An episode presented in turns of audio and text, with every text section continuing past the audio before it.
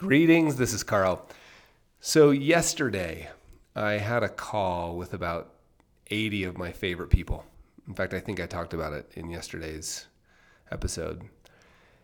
And one of the things we talked about was the little things, the little habits, the little activities we can engage in that make a massive difference in our lives. And particularly, we were talking about being resilient. And I, I, I, think of resilience pretty broadly. I think about being more patient, being more kind, being less volatile, you know, with the kids, with my wife, with colleagues, with the person on the road, with the person at the store.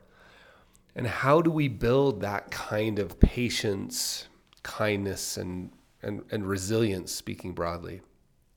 That's what we were talking about. And we were talking specifically about like little things, one thing. And I was struck by how they're all so obvious.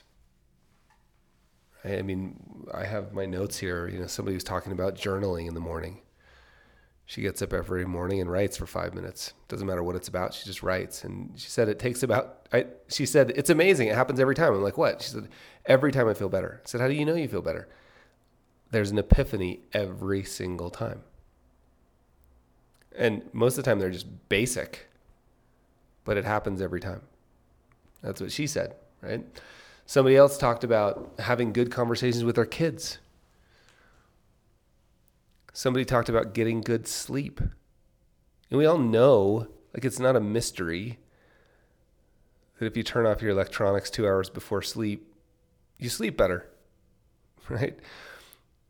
Somebody else talked about eating less sugar and getting outside regularly in the sun.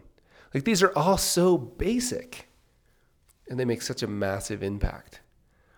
So it's it's interesting to me to think about these ideas that we know will make a massive impact and yet we still have a trouble doing them.